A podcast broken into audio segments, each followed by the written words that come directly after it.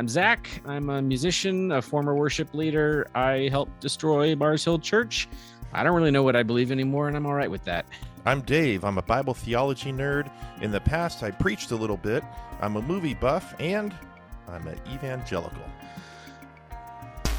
This is oh, what? Did I double click? Did I click that more than once? Uh, I'd say is, you really, uh, yeah, you, you jumped. I'm sorry, just my disappointment was so heavy that you're continually an evangelical that that I short circuited my my clicking your, your finger. finger. Just yeah, just I'll I'll try that again here. This is Veterans of Culture Wars, and this is the music.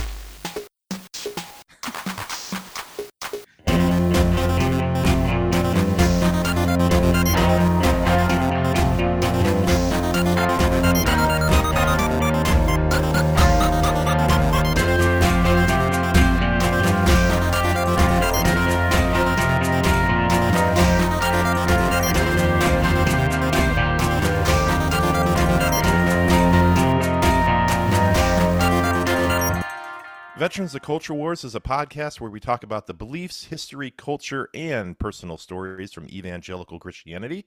We welcome you to the podcast whether you are a believer or not. And we have another fun episode at the VCW Hall. Zach, uh, we have another author on the show. Who is with us tonight? George Azar, uh, the author of My Gay Church Days, uh version one apparently. We're already we're, we're talking about maybe an update happening. Um, but i have read version one of my gay church days by george azar. Uh, you may have recently heard him on the thereafter podcast with our friends uh, megan and cortland.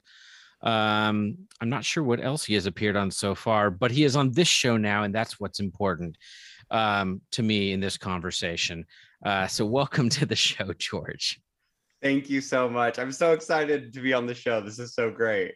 Good to meet you. nice. Yeah, we were talking beforehand uh, that uh, the the person who runs the Christian Nightmares account uh, linked us up, and and right after he made that introduction, I realized that that like the brand new episode of the Thereafter podcast had you on there. So uh, after I'd already said you could be on the show, I listened to that. I was like, oh, he sounds so nice. like, this is going to be great. I can't wait to talk to him.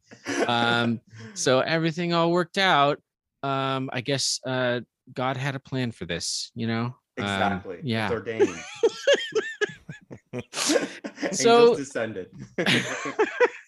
so George, um, you you wrote this book, you self-published this book mm-hmm. um, in a pandemic which is a great time to release anything creative. But uh, as somebody that creates things, I know when you put all that time, you you make something. It's it feels so good to get out there, get people's eyes on it, ears, whatever. Um, how how how big of a project was this in your life? How much energy and time and, and blood, sweat, and tears? How much of you did this did this take to get this out into the world? Yeah, it's so interesting because writing the book was the easiest part because it was just literally a data dump of all of the thoughts and, and the memories and, and just just recalling all of these different instances.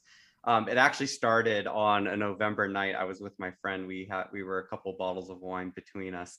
And you know she asked me you know babe can you tell me about your church days? I don't know much about it. Because i wasn't really open about it. Like i kind of was like a relic of the past. I, I moved on. I'd gone through you know therapy and all that stuff and you know so i told her the story about uh, this guy jake chapter 11 um, and how we were roommates and we would have these bro sessions. And after i told her the story she's like babe you need to write this book. This is going to help so many people uh, so yeah that night i ended up writing the full chapter of jake i wrote another chapter the next morning with a blistering hangover i ended up like writing um, a, I think a chapter or two more. Uh, but over the course of three weeks, I was able to finish the manuscript. Wow. Um, yeah, it it was it was definitely like I just I it would just like I I would be like sitting on the toilet and something would come to me and I'd be like, oh my gosh, so like you know, that I'd run to my computer and then I would like write it down or whatever. And yeah, so the, the, the longest process actually was the editing and then and then the strategy behind it. Um, I was set to release it actually July of 2021 and had got some really good leads on traditional publishing. So I kind of pulled that that that date. wasn't happy about the traditional publishing uh, terms. So I, you know, just set a date for this past February, and the rest is history. That's interesting to me about not being happy with the traditional publishing terms. For for aspiring writers out there, what are some of the things that that turned you off about those gatekeepers and and this important, you know, your life story, wanting to get it out there? Uh, what were just some of the the barriers of going that direction? Yeah it really was the, the biggest thing for me was the creativity behind it because i really poured my heart and soul into this thing like it was really like i was very vulnerable and you know from from the get-go it was very much like you know expect 50% to to be edited and that was before i actually like went through that process so i kind of went in with this like trepidation if you will.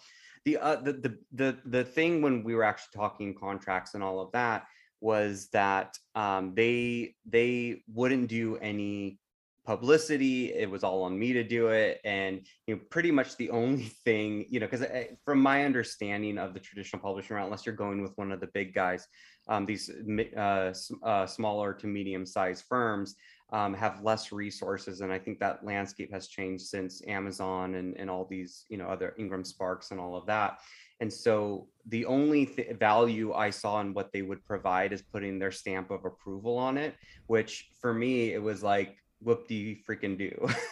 right. Yeah. Um, so yeah, it definitely for me, for like self-publishing, it really, it opened up more opportunities for me to be able to be creative with the book and to be creative about how I wanted to structure it um, as well as also, you know, a lot of the proceeds, actually, so far, all of the proceeds um, go to currently to the Trevor Project. Um, you know, it's really more of a hobby of mine than it is, you know, I have a day job. So it's not something that, you know, I, I, I have to worry about, you know, putting food on the table.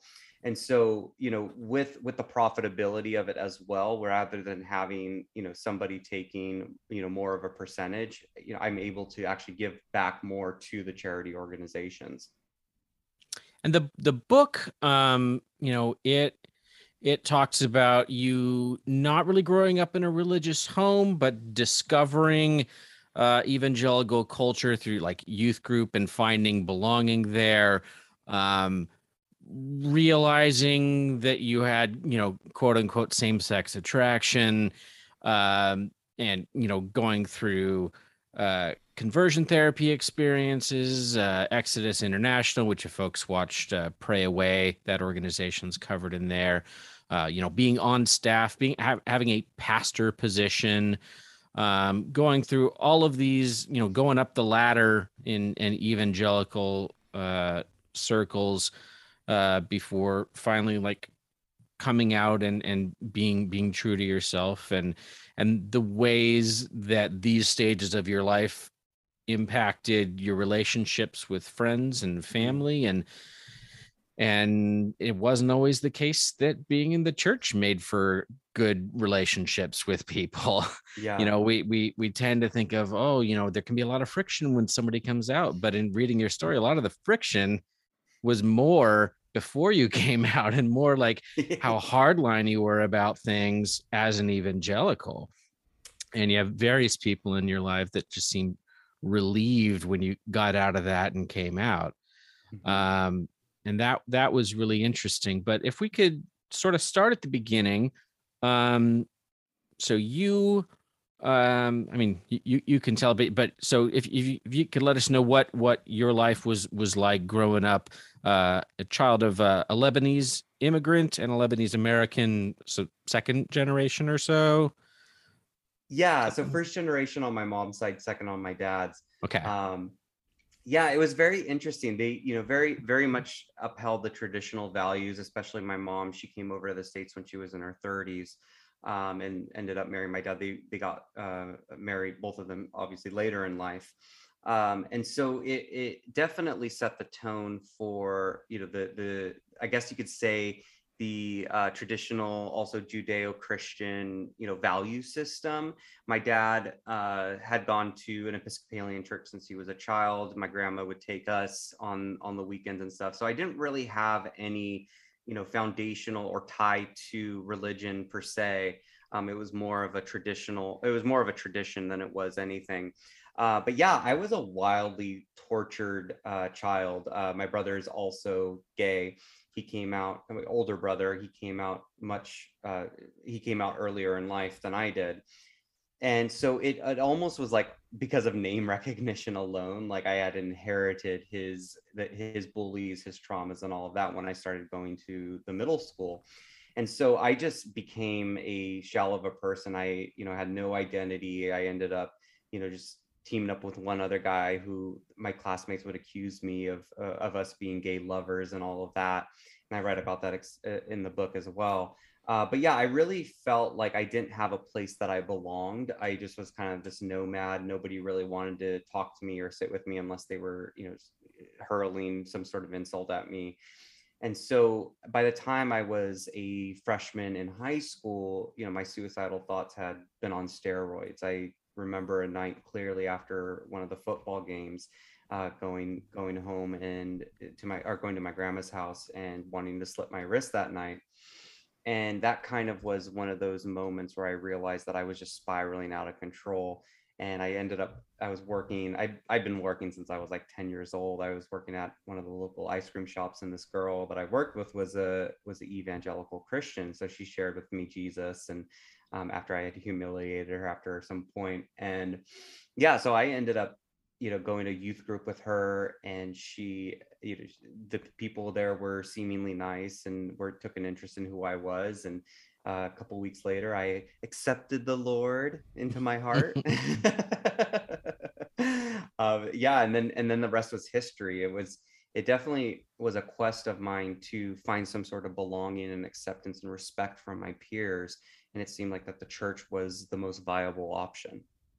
So you had you had a connection to church growing up but it wasn't like the center of your family's social life at all. Exactly. Like i had a connection to spirituality interestingly enough. I remember being a little kid and like laying in bed and like having these moments where i would levitate above my body and it was like it was scary but it felt amazing because i was out of my body like it was like this so whenever i would go to the youth like the the youth or not the youth group the uh, kids ministry uh, when my grandma would take us to the Episcopalian church and they would talk about Noah, they would talk about, you know, all these different, you know, theological concepts. It was like child's play for me in regards to my own experience. Like, so, so I really didn't resonate with the stories of the Old Testament and then, then the message of Jesus.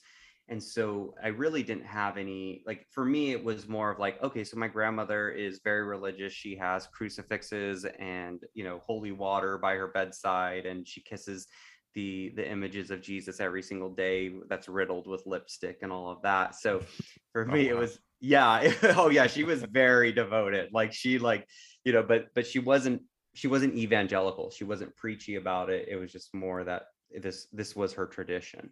Kind of Dave didn't faith. grow up yeah. evangelical as well. See, my ex- my childhood spiritual lying in bed experience that I think of is like telling the demons to go away in the name of Jesus if I had a bad dream mm. because that was Satan trying to get into my mind. Mm. Um, like because that's what I was being told when I was three and four years old. Yeah.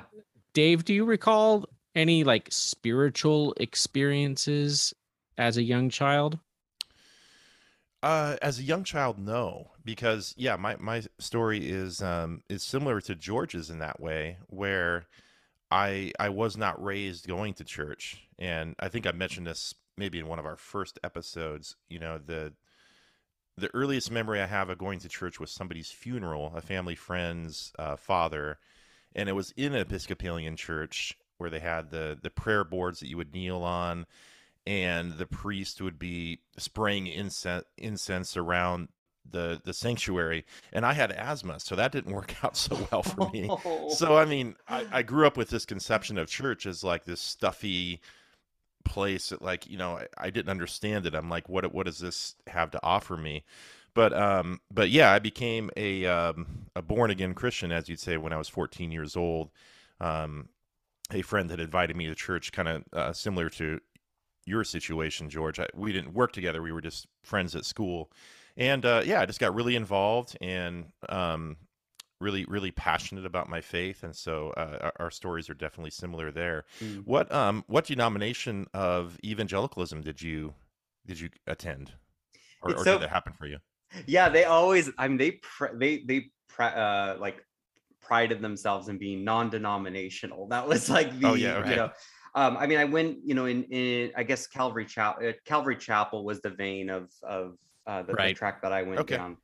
Yeah, My stuff was connected to that. I I, I grew up going to a vineyard church, which splintered off from Oh, yeah. Calvary Chapel. Um, but like the, the pastor had come from Calvary Chapel in California and stuff. You know, but they're very, very similar. Um, so we probably grew up singing a lot of the same songs. and yeah.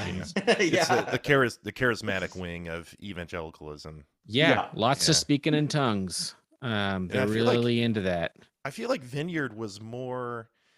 They got way more experiential, and, Yeah. and didn't Vineyard have a lot of the barking like a dog and just laughter in the spirit? Um, Yeah, it seemed like I saw I some of that. it's very decentralized, so I think people's experiences probably would be really different depending on which church you went to. But it does seem like some of the Vineyard stuff went way far out there with the gifts of the Spirit and and things of that nature. Did you have uh, did you have any experiences, George? Do you remember when you first uh, you know became a Christian when you first started going to church? Did you have some of those experiences, and and what was that like? yeah so calvary it's funny because calvary was more of the you know controlled uh spirit spiritual gifts Okay. um yeah so they were very much like you know there's you know paul you know outlines exactly how it's supposed to be done and where you're supposed to do and da, da, da, and all that where yeah vineyard vineyard from my understanding was a lot more expressive uh, but i remember actually i was a senior in high school and i went on a uh, trip to israel we you know went to the promised land. It was you know so like here go here come these americans again you know Yep. the, the israeli tourism. Um and i remember like we were in it was like in the middle of the trip where i like i always wanted the gift of healing. Like that was my thing. I was just like because for me like i remember hearing the some of the kids in the youth group who had gone to africa and put their hands on tumors and they had you know dis- dissipated they were you know so, so those experiences were always cool to me and you know deep down if i was able to like really psychoanalyze that it was really my my desire to be like you know not worshipped but like you're like oh my gosh george is you know like he's awesome he Yeah. doesn't you know like yeah, you, you wanted to be an X-Man. exactly exactly You know, It's a superpower like, give me the cape I think we could all relate to that. right right Man, yeah. Instead of I- joining the X-Men, though, you joined Future Farmers of America. yes yes Um, same right and so you, you you mentioned that a few times in the book. Uh, you you joined Future Farmers of America in in high school, I believe. yes And so, uh, how's how's your farm doing? Or, Oh, or are we not in the future yet? Well, now that it's legal, no, I'm just kidding. But, but, As but far there as was a gifts of the meaningful. Spirit, that was- yeah, right, right. Speaking in elevated tones. I don't know. that's that's one way to do that. Yeah, Right? kind of hallucinogenic. right. Um, yeah, no. When, when I when I was talking earlier about like how the book talks about a lot of these various relationships that were shaped or or stressed or broken by Mm, which part of your life you were in and which which part of yourself you were aligning with. Uh, there was a friendship you had with somebody in Future Farmers of America that seemed really meaningful. That that got broken up essentially because of your own homophobia at the time. Exactly. you talk about that? Yeah, yeah. So he was. I love this man. He was just one of the most like I, I I describe him as this jolly Santa Claus type figure. Um, but if you were ever to get on his bad side, it it was hell. Like it was really bad. And he just pushed us. Like I so I got so when I was in the FFA, uh, I ended up climbing up the ladder and got into regional leadership. Almost made it to state leadership. Uh, but he was the regional director uh, for for our region and we just we just had so much fun together. We would always be traveling and you know doing goofy things pulling pranks and all of that and it was clear uh, you know he was open about being gay. He had a partner. He would talk about that and you know i was i was still like i was contending with my own homosexuality at the time. Like it was very much like it, it- like whenever i was around other gay people it almost was an offense to me but for some reason with him it felt natural and it felt good like in the sense like i didn't feel like i was gay but like i felt like i could be myself around him and so i would just you know be more expressive or whatever. And so we we became you know good friends and then as I got into the church, and this is while I, you know, while I was in college, this was like a few years after, uh, well, probably yeah, a few few to five years after high school.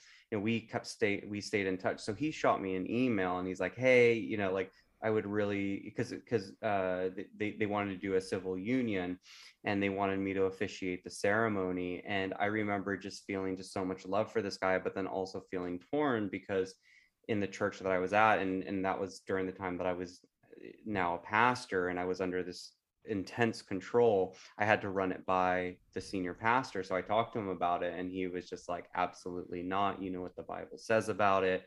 And so with a heavy heart, I, I wrote him an email back, just basically telling him as, as much as I'm flattered by this, um, you know, it's offense to my faith and I can't do that. And I think I ended up sharing the gospel with him in that too, and didn't get a response and never had heard from him again and so it really you know it, that that was one of of many relationships throughout my life and especially in the context of of where i was as far as my evangelicalism it was very it was very painful to to have to bifurcate out those two identities where it was like this is who you know i like i felt more free being you know fun and gregarious and all of that yet those were also quote unquote signs of of, of homosexuality. And so i had to divorce from that. So you know when i had this positive experience with this with this person it really it struck out a major chord for me because it was just like oh, okay so i'm i'm like and and it's funny because i remember so many times bible verses being taught you know about Jesus came to divide families and you know siblings, brother against you know all those, mm. and that was commonly used in those types of situations where it was like it was prophetic. It was like, oh, you're doing the right thing because people are being are isolating themselves from you, when really yeah. it, it was a form of manipulation and control to keep you more dependent upon them. yep. Yeah, the, the the world will hate you. Yes. All all that sort of stuff is like reinforcing all these negative behaviors that, right. that people get do in evangelicalism. We're like, oh yeah, people really hate me. Oh, my family and I don't get along. Must be following Jesus better than anybody else. Literally, like I'm a huge asshole. I guess I'm doing the Lord's work. Ah. like there's got to be some other verses verses that you, that you could be using to try to figure out how you're doing in life but right that's the one that they like using the other one's foolish things of the world to confound the wise that's yes. that's a funny one indeed yeah and that works for all you know the qanon thinking right. and all that they're, they're just primed for conspiratorial nonsense when they're like yeah you think i'm crazy don't you well right. the bible told me you'd think i'm crazy yeah. So I guess so. Literally crazy, crazy for Jesus. That's right. all it is. Yeah, right. uh, maybe and being crazy for Jesus, not necessarily Trump conspiracies, but they do get conflated, sadly. Yeah.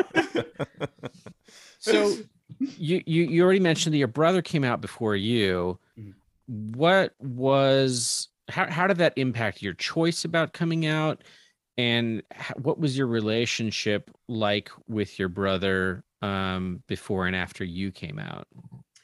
Great question. Um, we hated each other growing up. Like he would make fun of me because I was a I was a I was a plump kid growing up. So he would make fun of me for being fat. I would make fun of him for being gay, even though at that time he wasn't out.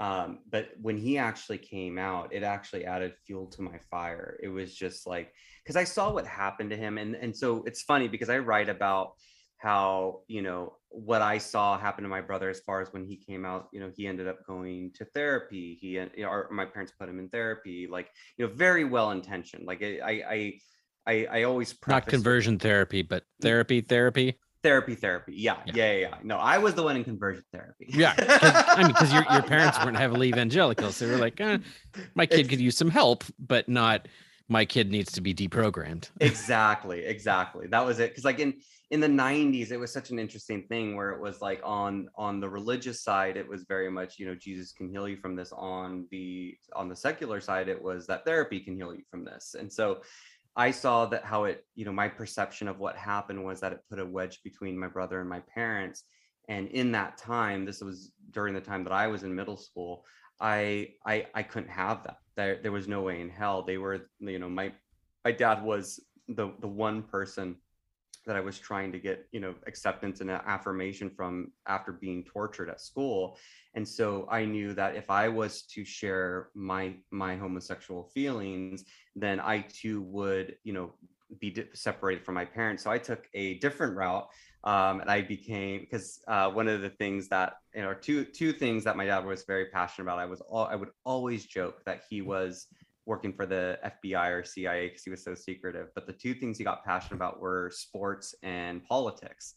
And I was not going to get into sports unless, you know, I was looking at men in spandex. And then that too would also be um, horrible because then they would know. Uh, but then, um, you know, politics was a way that I related to my father. So I became this young Republican. Fueled the fire between me and my brother even more as he was trying to survive. I was, you know, throwing out Bible verses at him and all of that. And so for for good years, I mean, I'm I'm 35 now. When I turned 30, that's when our relationship actually t- took a turn for the the better. Um, he and I, like, so when I came out, I came, so I moved to Los Angeles in 2015. Uh, had my first boyfriend. Ended up, you know, coming out to to my brother about that and it shocked him at first um, but he was he was also very hesitant too because he was just like you know what the hell? Like you were just lambasting me for you know so many years da, da. and we ended up having a falling out in 2016 and then the the, the election um, of trump happened and and i realized that my alliance with my brother was probably one of the strongest alliances that i needed in this time. So we ended up um, I w- he was living in france at the time. I was going to spain for vacation. So we met in spain and we call it our brothers for the first time moment where we really got to hash out things. And we were just you know like i i uh, on my side i realized that you know he had been such a a revolutionary in our family to be one of the first people you know with we had we had uncles and cousins that we suspected were gay uh, but he was actually somebody who had paved the way for me to make my coming out a lot easier because he at a very young age had decided to say screw it and be himself regardless of what those ramifications would have been. And so recognizing him in that moment and appreciating him for that really uh, went went uh, went miles with him. And so um, that was one of the things that I realized amongst many, so many other things. But it was just such a sweet uh, rekindling and, and actually having this moment. So that, like, he's literally like one of my best friends now. Like, I absolutely. That's awesome. That's yeah, yeah. That's great. That relationship got repaired. Mm. What was it like in 2016? We we all have you know been a part of evangelical Christianity. I, I still am um, you see somebody like Donald Trump get elected mm-hmm. on on the back of support from evangelical Christianity, and both Zach and I are obviously anti-Trump. Neither of us voted for Trump mm-hmm. either time, but many evangelicals were ranging from enthusiastic about what he was going to do, like yeah. I'm going to go get your enemies for you. Mm-hmm. Some some evangelicals were like, "Well, I'm voting for the platform, and right. you know, I, I don't necessarily like the person."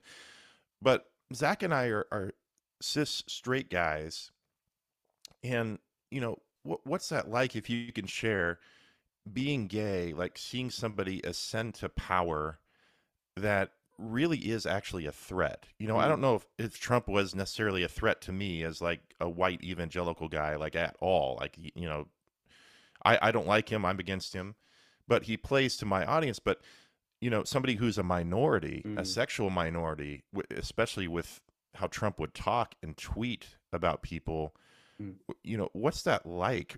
Just for our audience to hear, to see somebody like that get elected to the most powerful position in the world, essentially. Yeah, that's a also as the son of immigrants. you know, like yeah. you're you're right. not you're not yeah. white, you're not straight.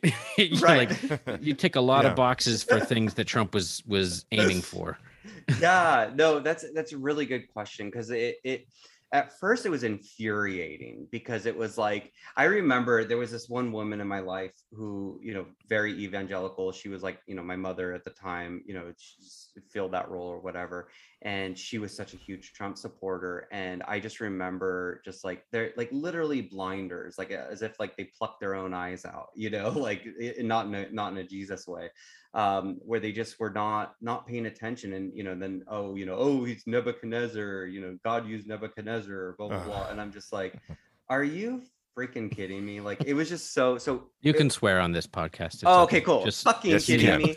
okay, cool. Thank you. I was I was gonna ask that. I was like, what's a good time? Um, go for yeah, it. It's psychologically helpful. I love it. It is. It really is. It lets a lot of stress out. More evangelicals should do it. Um, um, yeah, at first it was infuriating because it was just like you don't practice what you preach. Clearly, like this, like like there has there has net like.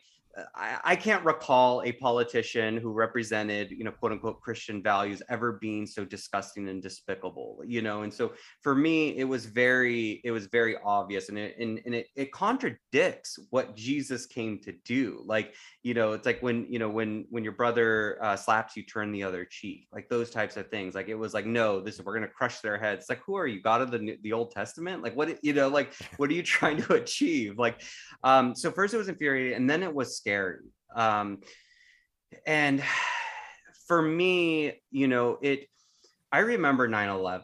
Like I remember being called, you know, really derogatory terms. Those are the types of cussing that I'm not going to mention Yeah, because they, yeah. they're derogatory. Right. Yeah, you, Um, you, you, you, there was one that you mentioned in in the book uh, Mm-hmm. that was that was had asterisks asterisks that I had never seen before. mm, Um, so that's part of my experience as not the target of of the ire of of those folks. Um, but yeah. yeah, Yeah, and and it's funny because like I was a big supporter of George W. Bush at the time, and the thing was he had decorum. Like he was very like, no, it's not a Muslim thing. This is you know what he he, but like Trump was on steroids. Like he was just like coming for blood for everybody, calling Rosie O'Donnell fat pig, like all these like you know women, all this sh- like and it like I was like, there's no there's no like telling what this guy would do and you know like there was all these you know like these concerns about tweet by or, or executive order by tweet and all of that. So i think more than just in you know being a minority it was more of like the gay issues. It was very much like and not just like, like gay and lesbian it was transgender issues. It was you know minor, like minorities within those communities that that resources would most likely be stripped from because like as much as you know the republican party idolized reagan like you know what we learned from the Reagan era on is that that Republicans don't favor a lot of those resources that are that are allocated to people that are in need. So for me, I was very involved with um, a couple like um, political organizations leading up to that. I you know I was very active. I was very well well aware. So my concern was more for for the minorities within within my group, not necessarily me as a gay man because gay marriage had passed. And I mean now now it's like it's a it's a toss up with the Supreme Court. with no help from you, you you you were supporting Prop Eight. You write about right exactly exactly like right right and so like, like yeah, actively working to help get get Prop Eight passed, basically, right? right exactly Which, yeah for, if folks are too young to remember, that was there was uh, be, before uh, marriage equality was the law of the land. There, you know, states various initiatives were coming up, and and uh, the biggest of those was Proposition Eight, which would have amended the California state Mhm. constitution to make uh, same-sex marriage illegal. yeah yeah And Hugely uh, backed by Rick Warren, actually. A yes mega church pastor in California. Yeah. As well as others. evangelicals were the, the loudest voice involved in that. I don't remember what percentage it actually ended up getting, but it was not a small one.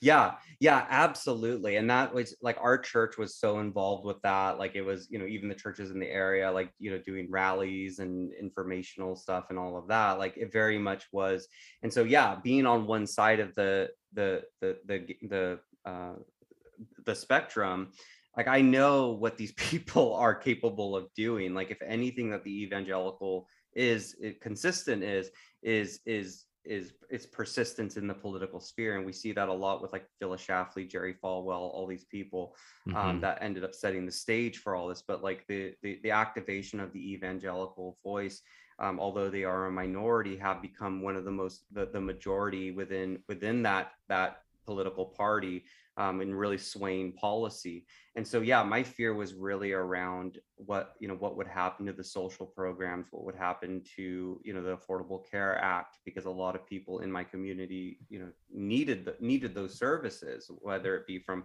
hiv prevention or it be just for you know just a general doctor. Like here in los angeles that we have one of the largest lgbt centers in the world with with a healthcare program so those types of subsidies for them and such so yeah it was Yeah, and Mike very- Pence had been governor during a like a huge AIDS outbreak Mhm. uh, in his state, so he was like one of the worst possible yeah running mates uh, for for protecting uh, the health and rights of LGBTQ folks, uh, at least in that regard.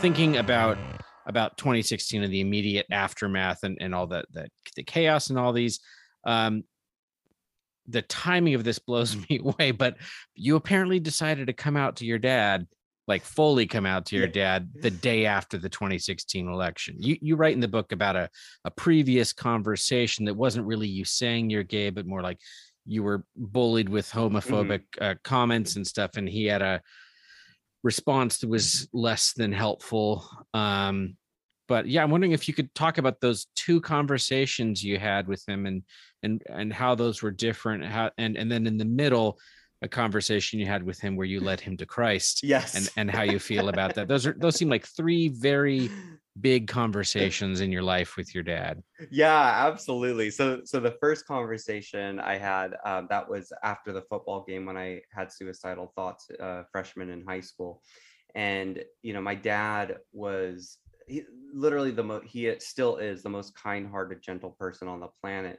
Um, but when it comes to emotional uh, capacity he's he he lacks in that he lacks in that um, environment. So uh, after being picked on, being called faggot, queer, fat, you know, you name it. I every single name under the sun from the cool kids, like that was like the defining moment for me. I was like, things aren't going to get better, and so it really ramped up my suicidal thoughts. So I remember him picking me up from the foot from the football game. He was driving me to my my grandmother's house.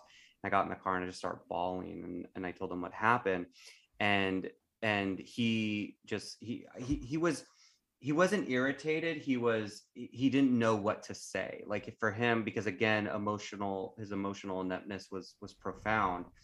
He just said you know you'll get over it georgie. Everybody has gay thoughts and it just struck me as as as cold and insensitive and and also questioning like well is this just a phase? Is this something that i'm just going through? Um, but yeah then then fast forward to a few years or you know while i was um, uh, praying the gay away going through conversion therapy and everything um, i had shared with him you know that i you know i struggled with same-sex attraction because i had words for it at that point and he ended up just like like bolted. We were like walking and he just bolted. And I was like, what? Wait, where'd you go? and so we ended up like driving back. My sister was in the car and like I it wasn't a good time. So then when we got home, I cornered him and I was like, you didn't let me finish what I was saying. I was like, Dad, like Jesus is going to heal me from this. And and that kind of led into his own like it almost it like gave him a little bit of relief, but it was just it was just too much for him to handle. But then um you know ended up sharing jesus with him you know then uh, eventually like he ended up coming to you know he ended up accepting jesus at, on my watch you know sharing romans chapter 1 with him uh, or chapter 13 one is for me homosexuals.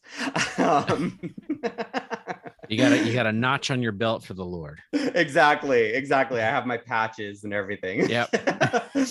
um, and then the third conversation was the day after the election. So that was part of what i was talking about with my, with the with the anger that i had especially with evangelicals and um, you know my dad identifying as a christian.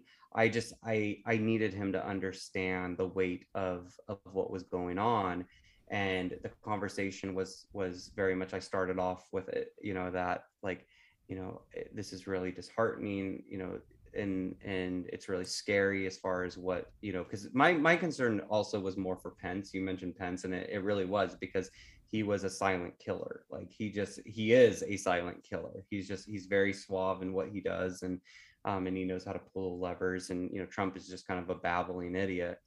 Yeah there's a Um, lot of people that were saying like we don't want to get rid of trump because then we'll end up with pence. Right exactly he, like ab he hates gay people and Oh, yeah. can effectively like do shit. That's closeted bullshit right there. Yeah. Yeah, absolutely. Like I, I actually in, in, in the original manuscript, I took it out for legal reasons. I did mention Pence in there for something, but anyway, side note. Um, but yeah, I, I just let him know. I said like, you know, your vote for for him didn't only impact my brother, it impacted me. And he was like, well, what do you mean? And I said, Dad, I'm Mm. gay. And and and I didn't care at that point. Like before, it was very much, you know, it was like uh, the, the prior conversation was trying for him to understand. I didn't care anymore. It was just like i i was done. I was pissed off at the re- results. I needed i needed them to feel p- pain in a moment of, of joy for them. Um and yeah so it was very interesting it was a very very turbulent time i remember moments from that election just being ingrained in my brain and just like thinking about the people that that would be impacted by it um, my brother specifically, and that's what kind of got us back onto to better uh, relation a better relationship. Can you take us back to the Exodus International when you went to uh, conversion therapy, uh, if you would like to, and and and share as, as much as you want, and, and, and you don't have to share everything if you don't want to. But Exodus International was for our audience. This is the most notorious of the the gay Mm. conversion therapy centers. It was founded in 1976. Um, one of their missions, quote, help people who wish to limit their homosexual desires. Yep. And um, in 2006, this was a, I guess, you know, by any American standard, like a, a successful ministry. Yeah. Um, like I looked up, they had 250 local ministries in the United States and Canada, and over 150 ministries in 17 other countries. This was 2006. Mhm. And then fast forward to 2012, uh, then President Alan Chambers uh, renounced conversion therapy Yeah. famously. This was actually a huge news story saying it did not work and it was actually very harmful to people. Can you take us inside Exodus International? Again, share as much as you want and feel free to leave off the table whatever you want. What what was it like being in this ministry and, and going through conversion therapy? Yeah, I learned about Exodus actually in 2006, and I went to their national conference in in Nashville um, at the time. And it was it, so I learned about it through a brochure on the door. It was like it was like the starting point of me really starting to quote unquote come out of the closet in the Christian context, and like you know, so um, I remember going to the conference, and I write about this like right when I sat down. Yes. Um, yeah. I love this. Dave, Dave, you don't I don't think you've read this part yet. So yes, I have not. this is great. so when I sat down, um, I felt a tap on my shoulder and I was like, oh, what's going on? I turned around and the guy's like, excuse me, sir, can you please pull up your pants? Your crack is causing me to stumble. And I, yeah, True story. true story. We'll never forget it because like it, it was just such a delicate tap. Like he was just so like oh. it just so much just like trembling in his voice and i'm like i literally was just like okay is this the level of like you know like we like of strength that i'm going into this conference and it really was like i remember so the second in command um, ended up getting up and giving his testimony and was talking about how you know he uh, had you know become friends with a drag queen who ended up you know helping him in his journey. It, it was kind of elusive but then at the end he was talking about how god you know jesus is healing him and blah blah blah. Then alan chambers chambers came up and used the term same-sex attraction which then gave me words for what i was feeling. And he was talking about how you know his his experience in in homosexuality i was literally like like hanging on every word he was saying. Like you know he was talking about his experience and then he you know and the lord healed him from it. He ended up getting married and having kids. And i thought to myself i was just like wow if this guy was able to get as far as he did you know and and i haven't even you know looked at a penis um you know maybe like there's hope for me. And so then yeah then we went off into the the comp the breakout rooms. And i remember there was this guy um he and i talk about this in the book as well um, he was talking about you know how trauma in our brains will uh, blank out you know certain moments or whatever whether you know molestation and stuff like that and that started this you know this quest for me to figure out who molested me when i was a kid because there's no re- other reason why i was gay or whatever Oh no. it was yeah that that that was one of the saddest things i've i've ever read just you trying to make yourself believe that you'd been abused and trying to come up with these memories of abuse? It was fucked. It was Wow. so fucked. Like i remember like you know so you know was it my trumpet instructor? Was it my uncle? Was it you know like all these stupid shit you know things that i was going down. Um, and then i got introduced to conversion therapy by going to one of the breakout sessions and that's where you know the it, my conversion therapy journey started. Um, the guy you know it was just like just so charismatic, so confident. He was a New York psychologist. He did, you know, telephone therapy, blah, blah, blah. And then I heard the sticker price on it and I was just like, I can't afford that. Um, and so then after the conference, I ended up uh, finding a therapist in my local area who who practiced conversion therapy. And so I went to him. Um, but yeah, it was very, it, it was, it was such an interesting experience. It's so funny. I've spoken to, I'm not sure if you know, uh, not the actor, but Luke Wilson um, in Canada. He's a he's an advocate, uh, amazing, amazing human being. yeah i've i've, I- I've I heard seen him on twitter I, Oh, okay. The first time I heard of him, I think was on thereafter when you were on. oh the show. okay yeah they, they mentioned that but yeah i've seen his tweets pop up I, I was just noticing him the other day Yeah, he's he's fantastic. Like like we've been talking because he he did four years of it. I think I did max Wow. a year, but he like he because he was at Liberty um and and went through their program. But you know, we were just comparing notes. Like and and anybody anybody who I've talked to that has gone through conversion therapy, like literally they talk about how you know either you had an over domineering uh, mom um, or an abusive um, and or emotionally unavailable father and um or or over domineering uh, yeah over domineering mother and then father and i remember trying to piece those things together because it didn't it didn't fit perfectly of of a of the the the, mo of a struggling homosexual. Um and i remember like just like making up stories about my parents and making stories about my you know my grandpa you know molesting my dad or something like that you know whatever it was. Like there were i just made up all these stupid stories. And that's when i was talking about earlier about in therapy when i realized that you know creating those stories gave some sort of purpose. And it's so interesting because conversion therapy gave gave the blueprint on how to create that story. Mhm. um and and then all the other things. I mean there was you know like uh, dumbed down obviously shock therapy was made illegal i think in the 80s so they had dumbed down versions of it where the therapist had me wear a rubber band around my my wrist and i would just flick it every time i had a homosexual thought. So i would associate pain with homosexuality.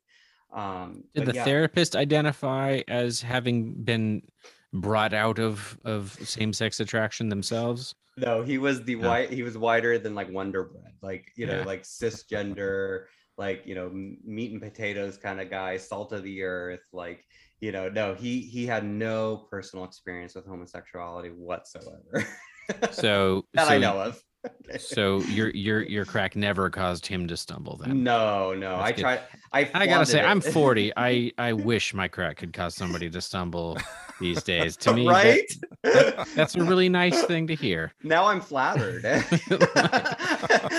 wish in the club someone would say that they're they're yeah. Body positivity. Come on, like, Right. oh, thanks. Cute. You let's see. You you talk about your friend Alexis. Mhm. She had a very interesting response to you talking about this conversion therapy stuff that seems like it was sort of a eureka moment for you. Can you talk about Yeah. that? Yeah. So so my friend Alexis in the book, um, she she and I like used to party together in college. This is when I was in my fallback period. I, I had a couple years fallback when I moved to college, got into, you know, couldn't find a church. So I ended up, you know, going to the liquor store church. Uh, I would, you know, just It's not bedside. It's not bedside Baptist. It's the liquor, Right. liquor All Baptist. Pastor, right. Pastor Right. Jack Daniels. Pastor Jack Daniels, one of my favorites. Um, um, so yeah, we used to party hard. Like we used to work together and stuff. and uh, as i became reformed as i you know came back to the lord and went through bible college and then was about to New assume- Jack Daniels is a Calvinist. yes exactly exactly he was a heretic i love that Mas- what is it the ma- um uh master jack daniels or something the- Oh, past past Pastor Jack Daniels is Calvinist. Yeah. I love it. Um, but yeah, as I started to get back into the church, and then this this opportunity to become a pastor there, um, she was moving away, and so we ended up getting lunch. Um, as, you know, and and so she started to share about her time, you know, moving to LA, pursuing acting, and all that. And then I started to open up to her because I became more comfortable with my story as a struggling homosexual. I felt like you know i had overcome some things and you know i had done conversion therapy i was good i you know didn't i didn't lust for you know any men that anybody knew of. Um and so i shared with her that i you know i i'm i'm i struggle with same-sex attraction but the lord's healing me. And uh, sh- you know and and when i had shared it with other people before they had said similar things that she said but it was the way that she looked at me um, it was like the first time that somebody had really looked at me um, and was like looking into my soul and showed true empathy and true sorrow for my situation. She literally just cocked her head and she was just like, babe, I'm sad for you. Like, and, and I was just like, I, you know, I kept trying to backpedal. I was so uncomfortable and stuff, but like it, her face will forever be ingrained in my mind because again, it was like, um, you know, other people had told me stuff before, but her authenticity and what she was feeling and and knew and I knew that she cared about me as a person really struck me and that that that moment has stuck with me ever since. Do you think that's that's what well what what point of the process of coming to full acceptance of yourself do you think that that was and what was the what was the rest of that that story It's so funny in the moment I wouldn't say this but but but thinking back on it I think it was the start of me stopping trying to heal my homosexuality. Subconsciously, it had an effect on me. It was it was for the first time someone looked at my lifestyle, um, my Christian lifestyle, with pity, um, and you know, with with with true concern, as opposed to like, oh, this crazy, you know, evangelical. So I think subconsciously, it had an impact on me. In in like from that point on, like I wasn't really you know pursuing healing from same-sex attraction it was just kind of like oh yeah like i'm you know i struggle with other things i'm you know i i'm i you know think about cussing or whatever it was you know um so yeah so homosexuality didn't become a concern until um you know i think about a year after that the pastor you know thought it looked bad that i was single at 22 or 23 years old and didn't have a wife yet and i was a struggling homosexual you know it didn't look cute in the church. Um, and then he ended up you know pimping me out like some christian bachelor. Um, so yeah it but even in the midst of that i wasn't really uh looking to like for me it was like as long as i wasn't dating or i wasn't doing anything other than looking at gay porn like i'm good. Like i'm i don't have to you know worry about my sexuality because i'll probably just become a eunuch anyway you know like doesn't that um, sound fun? right? Exactly. Exactly. In in accepting who you were you didn't just give up your your conceptions about about homosexuality being a sin. You know obviously many people are christians and are lgbtq and their interpretation of the bible supports that. Uh, i would say great i'm no longer a christian so either way it's it's irrelevant to me but i don't think that the bible uh, uh, hates gay people.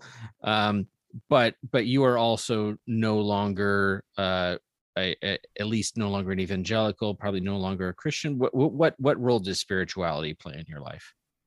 Yeah it's it's a very big piece of my life i you know kind of was talking about earlier about the um, when i was younger and having this experience where i was levitating above my body i really became reacquainted to that experience like I remember a couple years after leaving the church, I had night terrors. Like I would just be woken up and like I would remember the the the verse about the worm that never dies, and that that worm was like taking its toll in my internals and stuff. That one didn't And- stick on me. Dave, is that is that one? Do, are you really familiar with that one?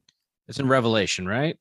Uh, the worm that doesn't die. It's I, that one's in the Gospels. Okay. Um, I think Jesus was talking about Gehenna, uh, a place outside the the city walls. But no, I never. Um, well, I mean, I still am an evangelical, but I I, I don't believe in a eternally conscious torment hell, and uh, yeah, I've never had dreams or, or anxiety related to that. I would say. That sounds like That's if that if that's a verse that stuck out to you as fright, I could see why you'd get night terrors from that. Yeah, it's Yeah. a scary verse for sure. So sorry, so continue. Yeah. oh yeah, because they would teach about it all the time. They would talk about, you know, like this is what hell is like, and you know, and I was like, oh my god, it's like, you know, ugh, worms anyway. Ooh. Not a gardener. exactly, exactly. Not a, uh, no, yeah, future farmer of America doesn't like worms. Right. What's that about? that is the podcast callback of all podcasts. right? callbacks that was actually perfect. I love that. That was like seamless. that was so good.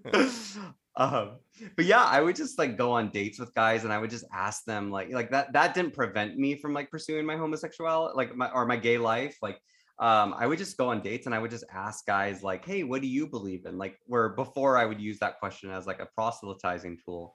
Um, but yeah, it as I start like I, I outlined it in the book, you know, in my journey in, you know, like finding my identity in the gay culture and then not really finding it there and then trying to find it in LA spirituality and not finding it there.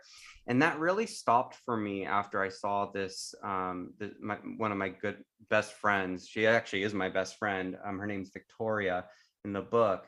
Um, she's the one who really opened me up because there were two things actually that I think were the source of that anxiety. Well, there were many things that the source of that, but but the two things that that kept me in in in close proximity to biblical teachings was the idea of prophecies and then the gifts of the spirit.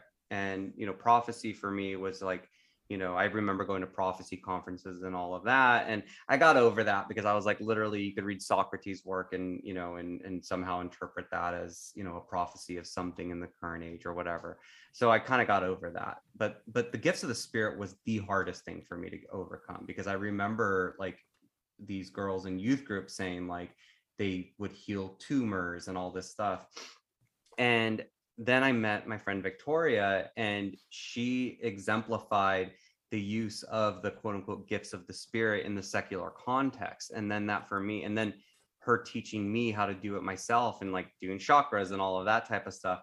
And so it's it's so interesting because i i have this like weird hybrid i guess if you will about my spirituality where like i think the overarching theme is that astronomy is my religion not astrology but astronomy. Like i i love understand you know like about you know the universe and matter and all of that um, and and just studying the depths. And and the more that I became comfortable with the concept of of a, an unknowable God, um, the like ironically the more peace I felt because it was like there wasn't this uh, this this pressure to follow a certain God or, in their rules because you know like you know it's, it's i think it's in isaiah where they talk about like you know who can comprehend the depths of god. I think it's isaiah um you know comprehend the depths of god. And i'm like exactly. Neither could you. You know like um you know so so for me it was very much like you know studying studying this vastness really brought a lot of peace in knowing that like it could be anything you know Yeah, that certainty that is such a huge component of evangelicalism just seems sillier and sillier the far farther away I get from it. Where like Mm, I, I don't Yeah. see I don't see how like even studying the Bible more would make you more certain about your beliefs about that. like, like right there's ob- there's so many interpretations of things, but but this this obsession with making sure you have the correct doctrine and correct theology and are certain about where you're going when you die and certain Mhm. about all this. It's like I don't I just don't see how anybody can be certain truly. yeah Um yeah exactly and i think that's the thing is that it, it it's it's this fear of the unknown and and that was one of of the main reasons why I stayed so long in the church too was that like if I departed from this then I would go to hell. When you take that element out of it, like after I healed from all of that, I was like, whoa, wait a second. Now I can take these rose colored glasses off and see the Bible for what it is, you know, as opposed to trying to justify by taking all these theology classes and, you know, say, well, what John really meant in this passage. Well, you know, it's like, no, it is what it is. like, anyway. What, um, do you have favorite astronomy books that have spoken to you? Do you like to, do you read uh, Carl Sagan or Brian Greene? my I love my astronomy magazine. Like that's that's what I go to. Um, the books are a little too heady for me. So like as much as I love to study it, like there's times where I'm just like I have to like. So I watched doc- a lot of documentaries on it, like how the universe how the universe was made. Um, on Discovery Plus. Um, I think Amazon Prime has a couple good ones, but my biggest resource is the uh, Astronomy magazine. I absolutely okay. love that. Yeah. Yeah, a lot of that stuff's above my pay grade too. I I, I tried to read. Well, I did read a book by Stephen Hawking, but if you ask me what percentage of that book I actually understood, it's a brief history of time. I so saw the movie. one of his. It's supposed to be one of his more approachable ones, but I'm I'm sitting there. I think I was reading on an airplane one time. Yeah, like I, you know, I have no idea. I know. I think uh, Tyson did one too, and I was just like, it's supposed to be one of those two. It's like you know astrophysics for for uh, yeah, like, Neil deGrasse Tyson. Yeah, yeah, t- yeah, yeah, yeah, yeah. and I I literally got like three page like pages into it. I'm just like, huh. so I just I reading about space makes me feel so stupid, um, and I, am just not good with science in general. And I, I I I pretty much chalk that up to going to Christian school for the first ten years of my life um, and like what passed for science being like Louie Giglio. You know, there's there's satanic uh, drum beats and African rhythms that can like infect your soul. Right. So be careful of drums. That's science. Uh, were, were, there pictures know? of people riding dinosaurs? I definitely read That's books about like you know the you know the vague reference in Job to uh, uh, uh, what are they a megal yeah something oh, like yeah. being like a, le- a leviathan a yeah. leviathan like being like yeah. proof dinosaurs coexisted uh the coelacanth fish they said it was extinct showed up in a market in china that shows us that it's not millions of years old dinosaurs were from people times boom boom mic drop like so I just got like a very warped perspective on science that wasn't based around critical thinking, and I don't think I like developed scientific uh, mm. critical thinking skills. So uh, I'm bad at it, and when science things comes up, I asked my wife to explain it to me, and she's usually pretty good at it.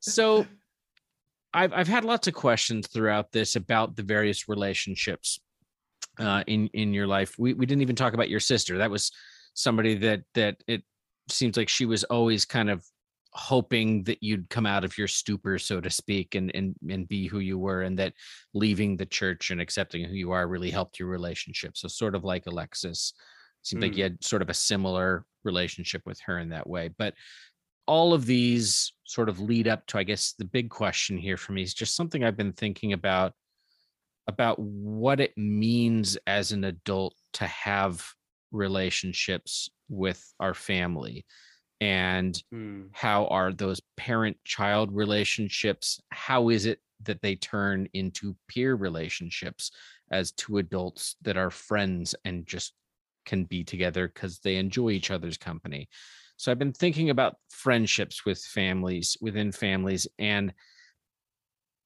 and and i i hear people say you know that that like friend real friendship with your family with your parents in particular requires transparency and mm. honesty mm. and and i just think i don't want to deal with the impact of telling my mom even about this podcast let alone that i'm not a christian yeah. anymore yeah and as someone who's gone from discovering a huge part of yourself to hiding that part of yourself to being open about that part of yourself how has that affected your ability to be friends with your family? Mm, yeah. First and foremost, I mean, my dad. Um, he had always been the source of my affection. I there was no person on earth that I wanted more to love and accept me than my father. And it's so interesting. Um, the more that I like, the more that I become comfortable myself, the more that there's room for for our relationship to grow. And what I mean by that is, my dad and I have a great relationship now. We talk every single day. Um, I used wow. to get very yeah like we you know he but but but it's but it's it's it's on his conditions that's the thing like what i had to come to accept was that as as much as i desire a more intimate deep relationship with him i can only go as deep as he's willing to allow me to. Right. And so i meet him where he's at. So like he's he's probably at a one i'm at a 10 so i it takes no effort and no pain for me to meet him at one and sometimes push him down to a two.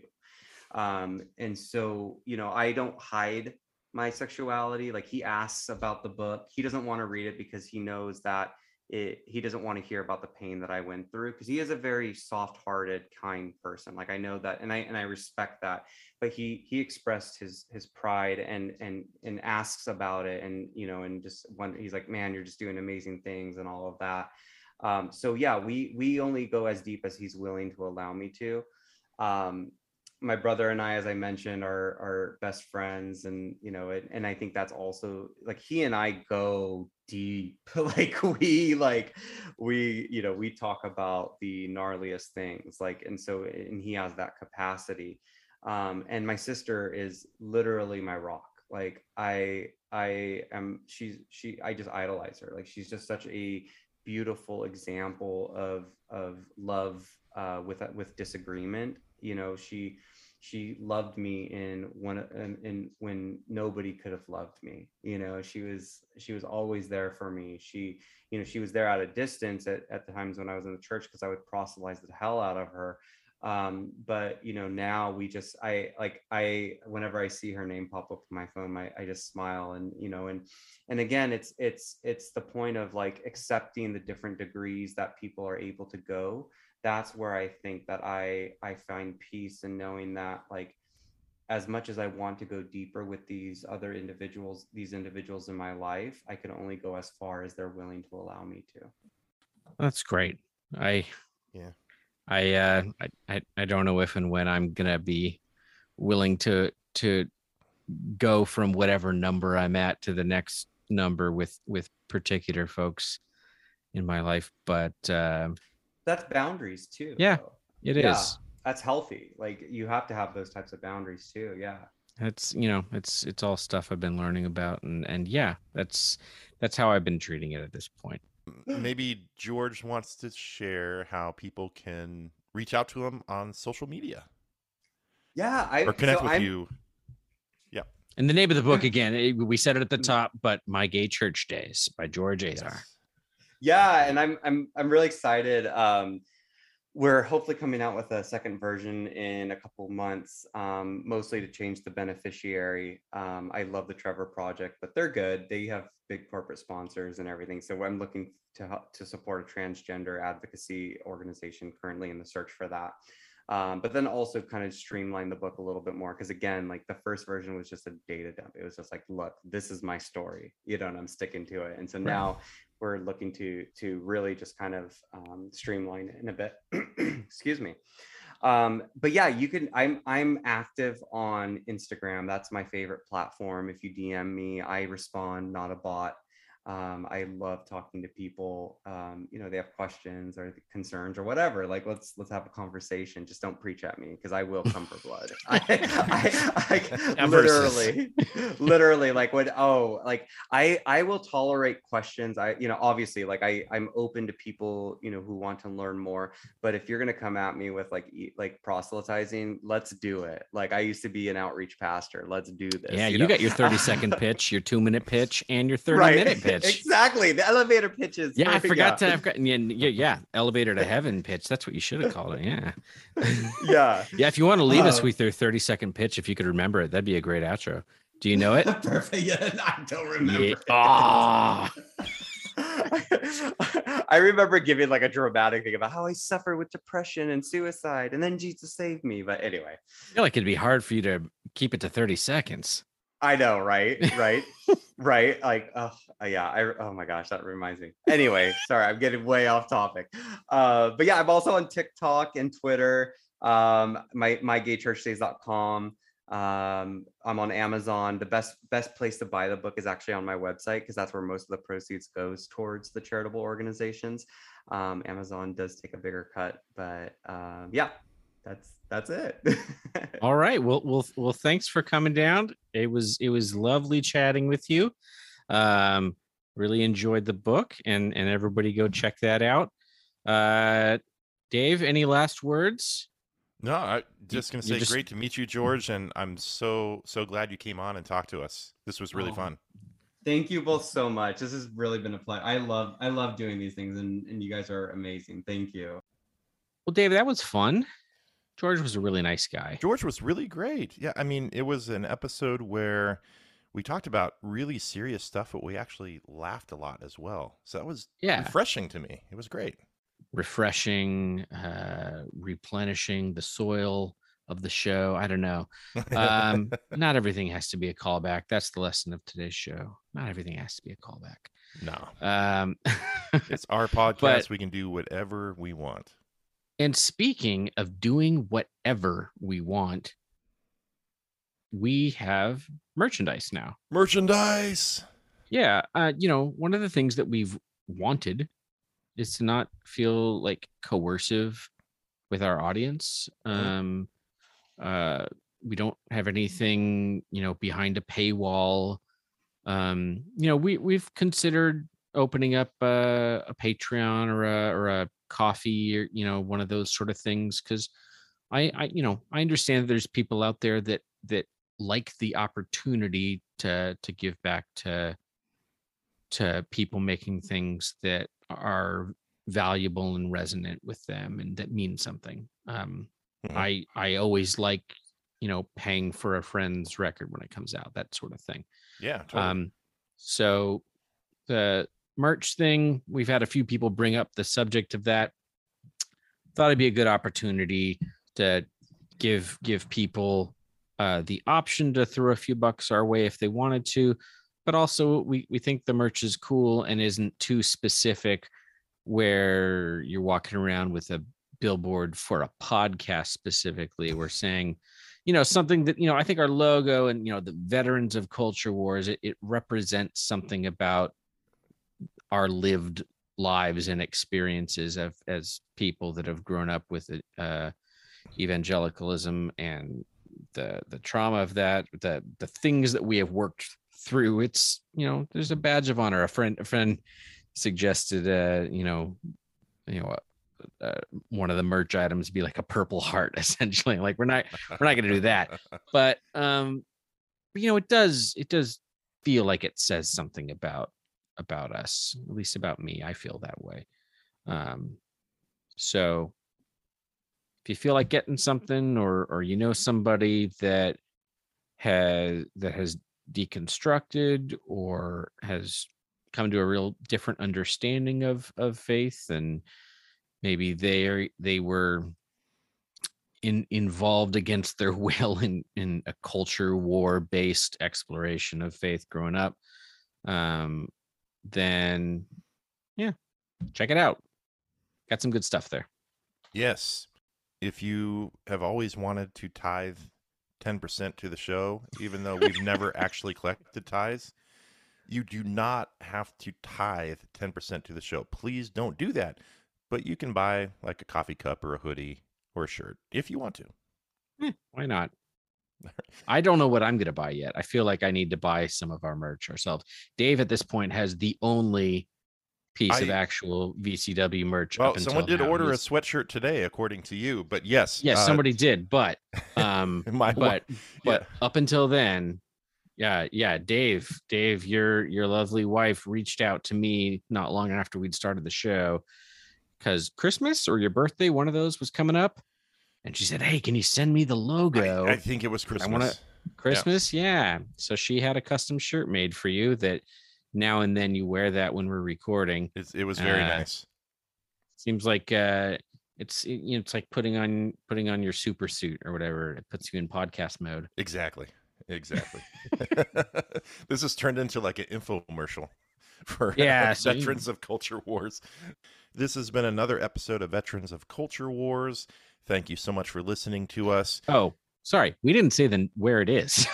ah, we should say where it is. yeah, All right. merch, and you can put this before all the other stuff if you want. I don't know. Um, it's just Etsy, um, and the the name of the store is VCW Hall. So come on down to the. VCW Hall, grab some wares. We don't have vittles, but uh, you can grab some wares. Yes. All right, take it away, Dave. This has been another episode of Veterans of Culture Wars. Thank you so much for listening to us. If you would like, wherever you get podcasts, please leave a rating and a review as that helps others find our show. We have a uh, Twitter presence. We are at VCW Pod. I am at Dave J. Lester. Zach is at Muzach, M U Z A C H. And you can also go to Zach's website to check out his music and his art, muzach.bandcamp.com.